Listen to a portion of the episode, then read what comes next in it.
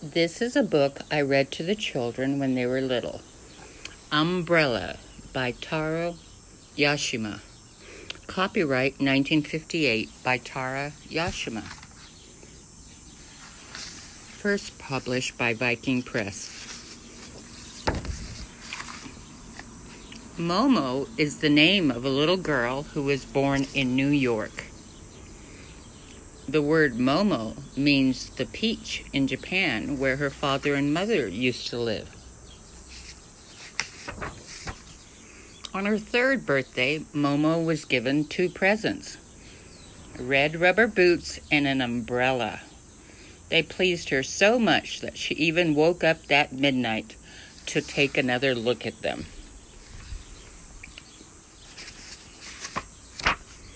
Unfortunately, there was still Indian summer, and the sun was bright. Every morning, Momo asked her mother, who used to take her to the nearby nursery school, why the rain doesn't fall. The answer was always the same wait, wait, it will come. One morning, Momo was more impatient than ever because the sun was brighter than ever. But then, strangely enough, a splendid idea made her jump up when she was watching the sunshine in her milk glass. I need my umbrella. The sunshine bothers my eyes. But her mother said, You know, you can enjoy the sunshine better without the umbrella. Let's keep it for a rainy day.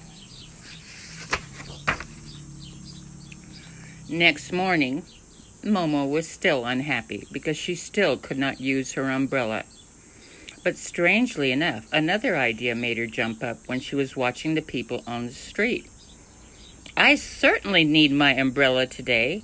The wind must bother my eyes, but her mother said, The wind might blow your umbrella away. Let's keep it for a rainy day.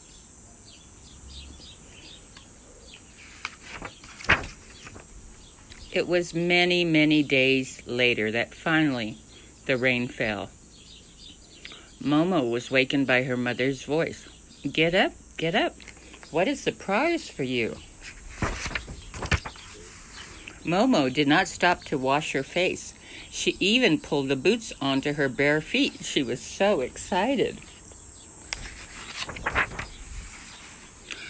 The pavement was all wet and new doodling she had drawn yesterday was not there anymore. Instead, raindrops were jumping all over like tiny people dancing. The street was crowded and noisy, but she whispered to herself, I must walk straight like a grown up lady. On the umbrella, raindrops made a wonderful music she never had heard before. Bon polo, bon polo, pon polo, pon polo, pon polo, pon polo, bolo bolo, pon polo, bolo bolo, pon polo, boto boto, pon polo, boto boto, pon polo. That's kind of ingenious. The rain did not stop all day long. Momo watched it at times while she was playing the games at the nursery school. She did not forget her umbrella when her father came to take her home. She used to forget her mittens or her scarf so easily, but not her umbrella. The street was crowded and noisy, but she whispered to herself, I must walk straight like a grown up lady.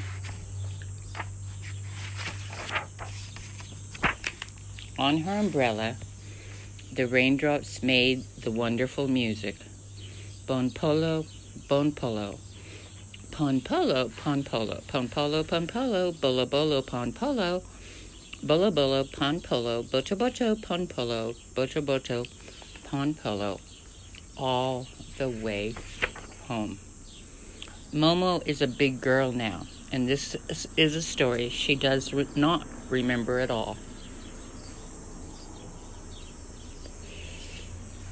the illustrations are beautiful. Let me see who wrote, who did the illustrations.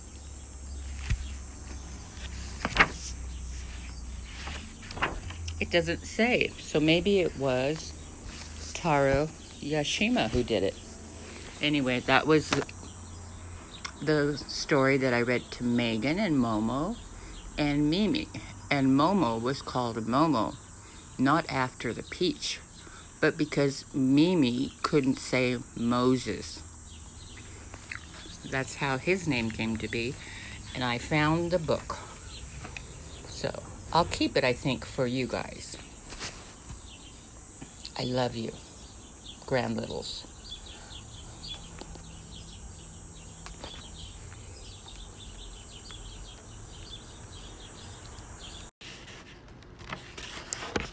Okay. I haven't read for a while, and I'm waiting for a phone call, so I'll see if I can pass a half hour. A Modest Proposal by Dr. Jonathan Swift, uh, 1729. A Modest Proposal for preventing the children of poor people in Ireland from being a burden on their parents or country and for making them beneficial to the public. It is a melancholy object to those who walk through this great town or travel in the country when they see the streets, the roads, and cabin doors crowded with beggars of the female sex, followed by three, four, or six children all in rags and importuning every passenger an alms. These mothers, instead of being able to work for their honest livelihood, are forced to employ all their time in strolling to beg for sustenance for their helpless infants who, as they grow up, either turn thieves for want of work or leave their dear native country to fight for the pretender in Spain or sell themselves to the Barbados.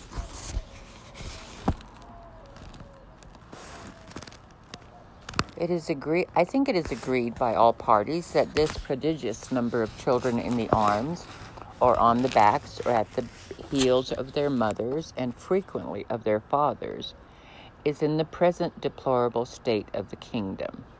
A very great additional grievance, and therefore whoever could find out a fair, cheap, and easy method of making these children sound and useful members of the Commonwealth would deserve so well of the public as to have his statue set up for a pre- preserver of the nation. Mm. That sounds optimistic.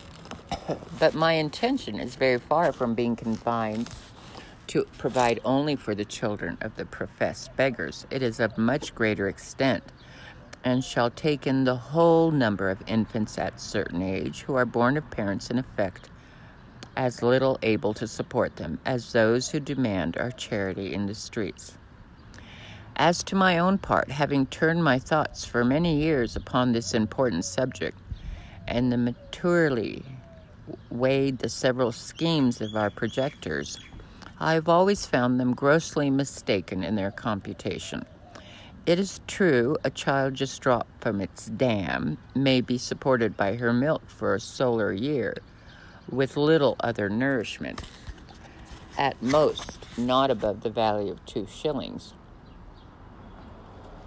which the mother may certainly get, or the value in scraps by her lawful occupation of begging, and it is exactly at one year old that I propose to provide for them in such a manner as, instead of being a charge upon their parents or the parish, or wanting food and raiment for the rest of their lives, they shall, on the contrary, contribute to the feeding and partly to the clothing of many thousands. There is likewise another great advantage in my scheme that it will prevent those voluntary abortions and that horrid practice of women murdering their bastard children. Alas, too frequent among us. Sacrificing the poor innocent babe, I doubt, more to avoid the expense than the shame, which would move tears and pity in the most savage and inhuman breast. The m- number of souls in this kingdom being usually reckoned one million and a half, of these I calculate there may be about 200,000 couple whose wives are breeders, from which number I subtract 30,000 couple who are able to maintain their own children, although I apprehend there cannot be so many under the present distresses of the kingdom. But this being granted, there will remain an hundreds and seventy thousand breeders. I again subtract fifty thousand for those women who miscarry, or whose children die by accident or disease within the year. There only then remain an hundred and twenty thousand children of poor parents annually born. The question, therefore, is how this number shall be reared and provided for, which is, I have already said, under the present situation of affairs, is utterly impossible by all the methods hitherto proposed. For we can neither employ them in handicraft or agriculture, we neither build houses, I mean in the country, nor cultivate land. They can very seldom pick up a livelihood by stealing till they arrive at six years old except where they are of towardly parts. Although I confess they learn the rudiments much earlier, during which time they can, however, be properly looked upon only as probationers. As I have been informed by a principal gentleman in the county of Cavan, who protested to me that he never knew above one or two incidences under the age of six, even in a part of the kingdom so renowned for the quickest proficiency in that art. I am assured by our, our merchants that a boy or girl before 12 years old is no sellable commodity. And even when they come to this age, they will not yield above three pounds or three pounds and a half crown at most on the exchange, which cannot turn to account either to the parents or kingdom the charge of nutriments and rags having been at least four times that value. I shall now therefore humbly propose my own thoughts, which I hope will not be liable to the least objection. I have been assured by a very knowing American of my acquaintance in London that a young, healthy child, well nursed, is at a year old a most delicious, nourishing, and wholesome food, whether stewed, roasted, baked, or boiled. And I make no doubt that it will equally serve in a fricassee or a ragout. I do therefore humbly offer it to public consideration that of the 120,000 children already computed, 20,000 may be reserved for breed, whereof only one fourth part to be males, which is more than we allow to sheep, black cattle, or swine. And my reason is that these children are seldom the fruits of marriage, a circumstance not much regarded by our savages. Therefore, one male will be sufficient to serve four females. That the remaining hundred thousand may at a year old be offered in sale to the persons of quality and fortune through the kingdom, always advising the mother to let them suck plentifully in the last month so as to render them plump and fat for a good table. A child will make two dishes at an entertainment for friends, and when the family dines alone, the fore or hind quarter will make a reasonable dish, and seasoned with a little pepper or salt will be very good boiled on the fourth day, especially in winter. I have reckoned upon a medium that a child just born will weigh 12 pounds. And in a solar year, if tolerably nursed, increaseth to 28 pounds. I grant this food will be somewhat dear and therefore very proper for landlords who, as they have already devoured most of the parents, seem to have the best title to the children. Infant's flesh will be in season throughout the year, but more plentiful in March and a little before and after, for we are told by a grave author, an eminent French physician, that fish being a prolific diet, there are more children born in Roman Catholic countries about nine months after Lent. The markets will be more glutted than usual because the number of popish infants is at least three to one in this kingdom, and therefore it will have one other collateral advantage. by lessening the number of papists among us. I have already computed the charge of nursing a beggar's child, in which list I reckon all cottagers, laborers, and four fifths of the farmers to be about two shillings per annum, rags included, and I believe no gentleman would repine to give ten shillings for the caucus of a good fat child, which, as I have said, will make four dishes of excellent nutritive meat when he hath only some particular friend or his own family to dine with him. Thus the squire will learn to be a good lander, landlord and grow popular among his tenants. The mothers will have eight shillings neat profit and be fit for work till she produces another child. Those who are more thrifty, as I must confess the times require, may flee the carcass, the skin of which, artificially dressed, will make admirable gloves for ladies and summer boots for fine gentlemen. As to our city of Dublin, shambles may be appointed for this purpose in the most convenient parts of it, and butchers, we may be assured, will not be wanting, although I rather recommend buying the children alive and dressing them hot from the knife as we do roasting pigs a very worthy person, a truly true lover of his country, and whose virtues I highly esteem, was lately pleased in discoursing on this matter to offer a refinement upon my scheme. He said that many gentlemen of his kingdom, having of late destroyed their deer, be conceived that want of venison might be well supplied by the bodies of young lads and maidens not exceeding fourteen years of age nor under 12, so great a number of both sexes in every country being now ready to serve for want of work and service, and these to be disposed of by their parents if alive, or otherwise by their nearest le- rel- relations.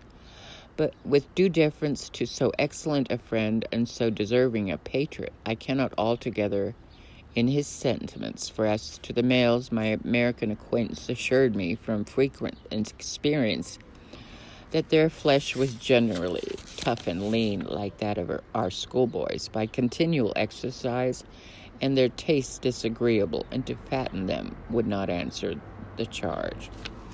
Then, as to the females, it would, I think, with humble submission, be a loss to the public because they soon become breeders themselves. And besides, it is not improbable that some scrupulous people might be apt to censure such a practice, although indeed very unjustly, as a little bordering upon cruelty, which I confess hath always been with me the strongest objection against any project, how well soever intended.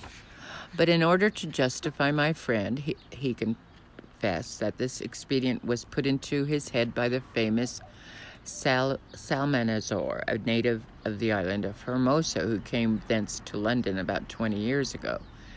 And in conversation told my friend that in his country, when any young person happened to be put to death, the executioner sold the carcass to persons of quality as a prime dainty, and that in his time the body of a plump girl of 15 who was crucified for an attempt to poison the emperor was sold to his imperial's, imperial, imperial majesty's prime minister of state and other great mandarins of the courts in joints from the gibbet at 400 crowns. Neither indeed can I deny that if the same use were made of several plump young girls in this town who, without one single groat to their fortunes, cannot stir abroad without a chair and appear at a playhouse and assemblies and foreign fineries, which they never will pay for, the kingdom would not be the worse.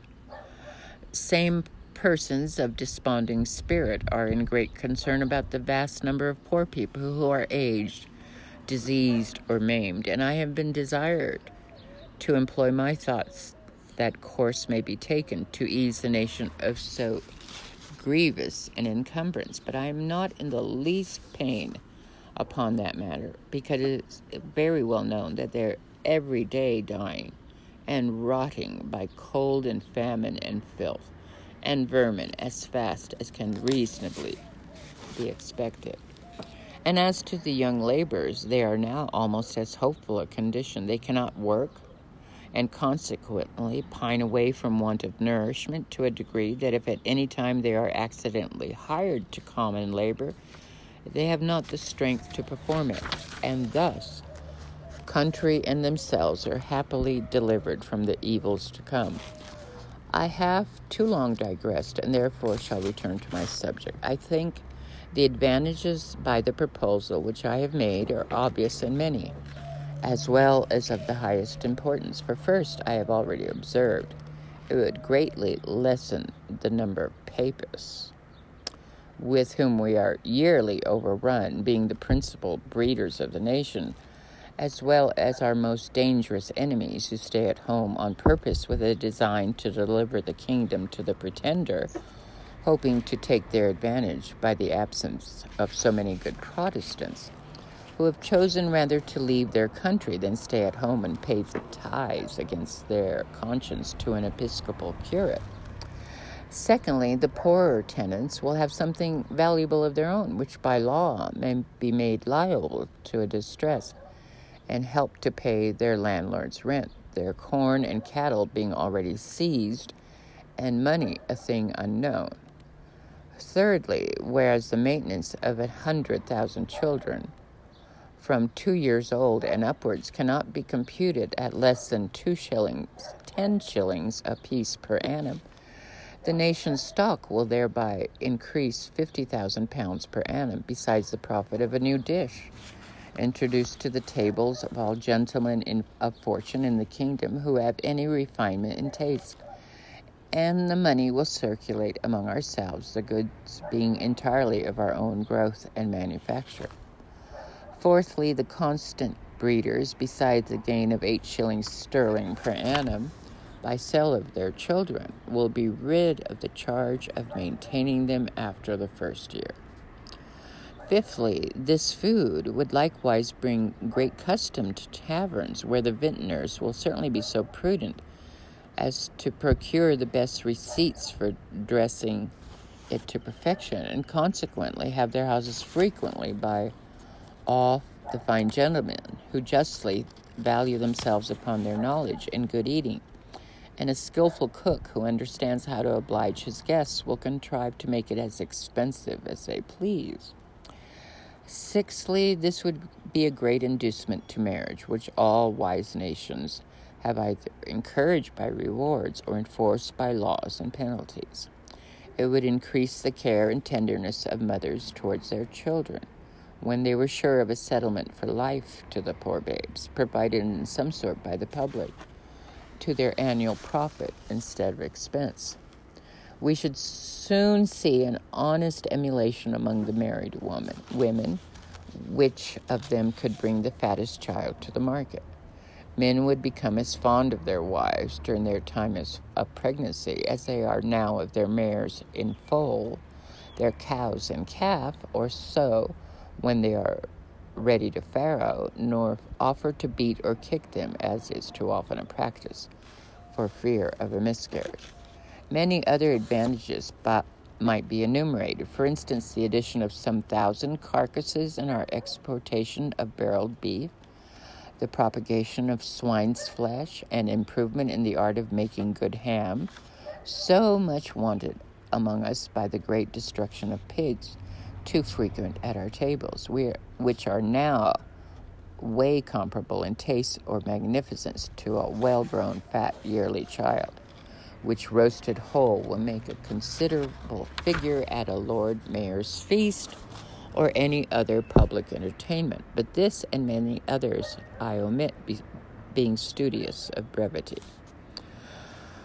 Supposing that 1,000 families in this city would be constant customers for in- infant's flesh, besides others who might have it at merry meetings, particularly at weddings and christenings, I compute that Dublin would take off annually about 20,000 carcasses, and the rest of the kingdom, where probably they will be sold somewhat cheaper, the remaining 80,000.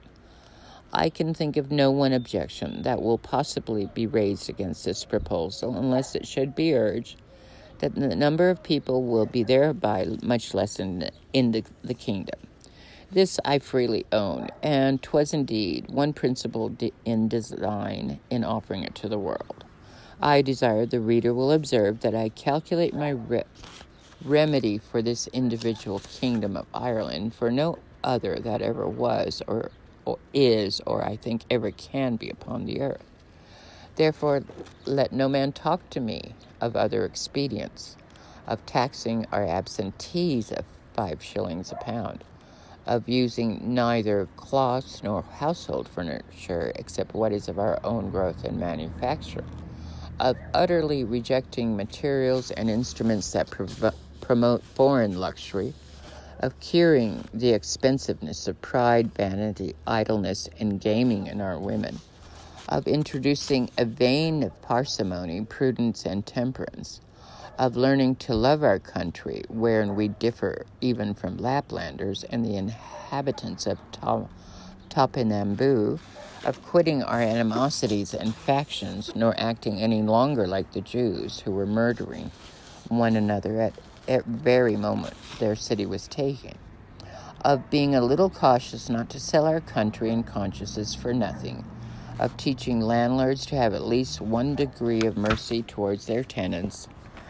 and lastly, of putting a spirit of honesty, industry, and skill into our shopkeepers, who, if a resolution could now be taken to buy only our native goods, would immediately unite to cheat and exact upon us in the price, the measure, and the goodness, nor could ever be brought to make one fair proposal of just dealing though often and earnestly invited to it. Therefore, I repeat, let no man talk to me of these and the like expedients till he hath at least some glimpse of hope that there will ever be some hearty and sincere attempt to put them into practice. But as to myself, having been wearied out for many years with offering vain, idle, visionary thoughts, and at length utterly despairing of success, I fortunately fell upon this proposal, which, as it is wholly new, so it has something solid and real, of no expense and little trouble, fully in our power, whereby we can incur no danger in disobliging England. For this kind of commodity will not bear exportation, and the flesh being of too tender a consistence to admit a long continuance in salt although perhaps I could name a country which would be glad to eat up our whole nation without it. After all, I am not so violently bent upon my own opinion as to reject any offer proposed by wise men which shall be found equally innocent, cheap, easy, and effectual. But before something of that kind shall be advanced, in contradiction to my scheme and offering a better, I desire the author or authors will be pleased maturely to consider two points. First, as things now stand, how they will be able to find food and raiment for a hundred thousand useless mouths and backs. And secondly, there being a round million of creatures in humane figure throughout this kingdom, whose whole subsistence put into common stock would leave them in debt two million of pounds sterling, adding those who are beggars by profession to the bulk of farmers, cottagers, laborers with their wives and children who are beggars in effect. I desire those politicians who dislike my overturn may perhaps be so bold to attempt an answer that they will first ask the parents of these mortals whether they would not at this day think it a great happiness to have been sold for food a year, at a year old in the manner I prescribe, and therefore have, have avoided such a perpetual scene of misfortunes as they have since gone through by the oppression of landlords, the impossibility of paying rent without money or trade, the want of common sustenance with neither house nor clothes to cover them from the inclemencies of the weather, and the most inevitable prospect of entailing the like or greater miseries upon their breed forever. I profess in the sincerity of my heart that I have not the least personal interest in endeavoring to pro- promote this necessary work, having no other motive than the public good of my country. By advancing our trade, providing for infants, relieving the poor, and giving some pleasure to the rich. I have no children, by which I can propose to get a single penny, the young being nine years old and my wife past childbearing age. That is a satire, and you can get a glimpse of Ireland and the poverty and the animosity, political animosity about taxes and relations with England. Um, go read history.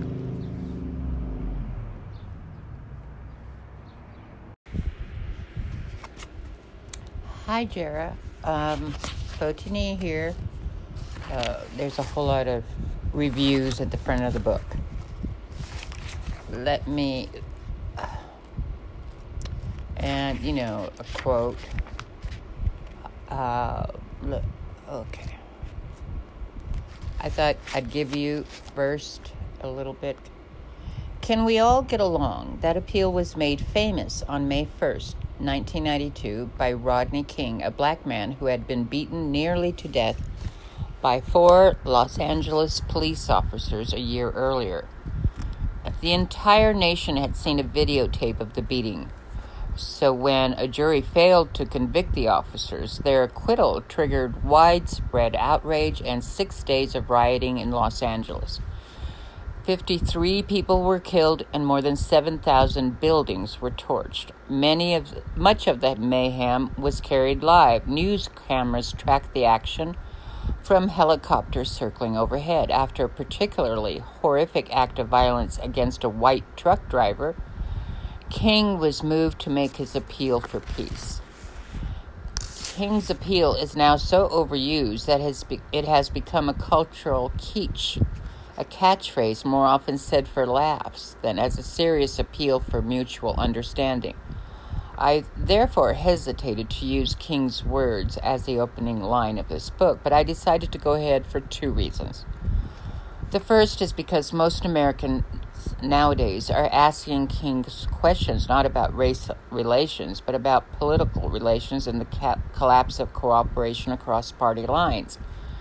Many Americans feel as though the nightly news from Washington is being sent to us from helicopters circling over the city delivering dispatches from the war zone. The second reason I decided to open this book with an overused phrase is because King followed it up with something lovely, something rarely quoted.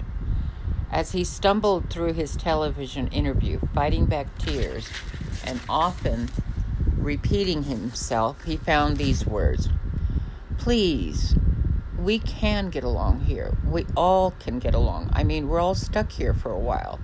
Let's try to work it out. This book is about why it's so hard for us to get along. We are indeed all stuck here for a while. So let's at least do what we can to understand why we are so easily divided into hostile groups, each one certain of its righteousness. People who devote their lives to studying something often come to believe that the object of their fascination is the key to understanding everything. Books have been published in recent years on the transformative role in human history played by cooking, mothering, war, even salt. This is one of those books. I study moral psychology, and I'm going to make the case that morality is the extraordinary human capacity that made civilization possible. I don't mean to imply that cooking, mothering, war, and salt were not also necessary, but in this book I'm going to take you on a tour of human nature and history from the perspective of moral psychology. By the end of the tour, I hope to have given you a new way to think about two of the most important, vexing, and divisive topics in human life politics, and religion. Etiquette books tell us not to discuss these topics in polite company, but I say go ahead. Politics and religion are both expressions of our underlying moral psychology, and an understanding of that psychology can help to bring people together. My goal in this book is to drain some of the heat, anger, and divisiveness out of these topics and replace them with awe, wonder, and curiosity. We are downright lucky that we evolved this complex moral psychology that allowed our species to burst out of the forest and savannas and into the delights, comforts, and extraordinary peacefulness of modern societies in just a few thousand years.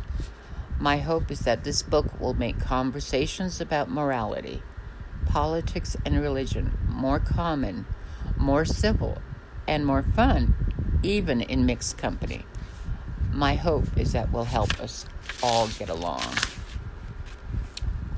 Okay, I'm going to stop there, but I it seems very optimistic, and I'm about in the middle of it, and it is. Okay, uh, how do I close this app? Sorry, dud here, but that's a taste of the book called The Righteous Mind Why Good People Are Divided by Politics and Religion. And he seems like a good, uh, kind uh, teacher. Bye.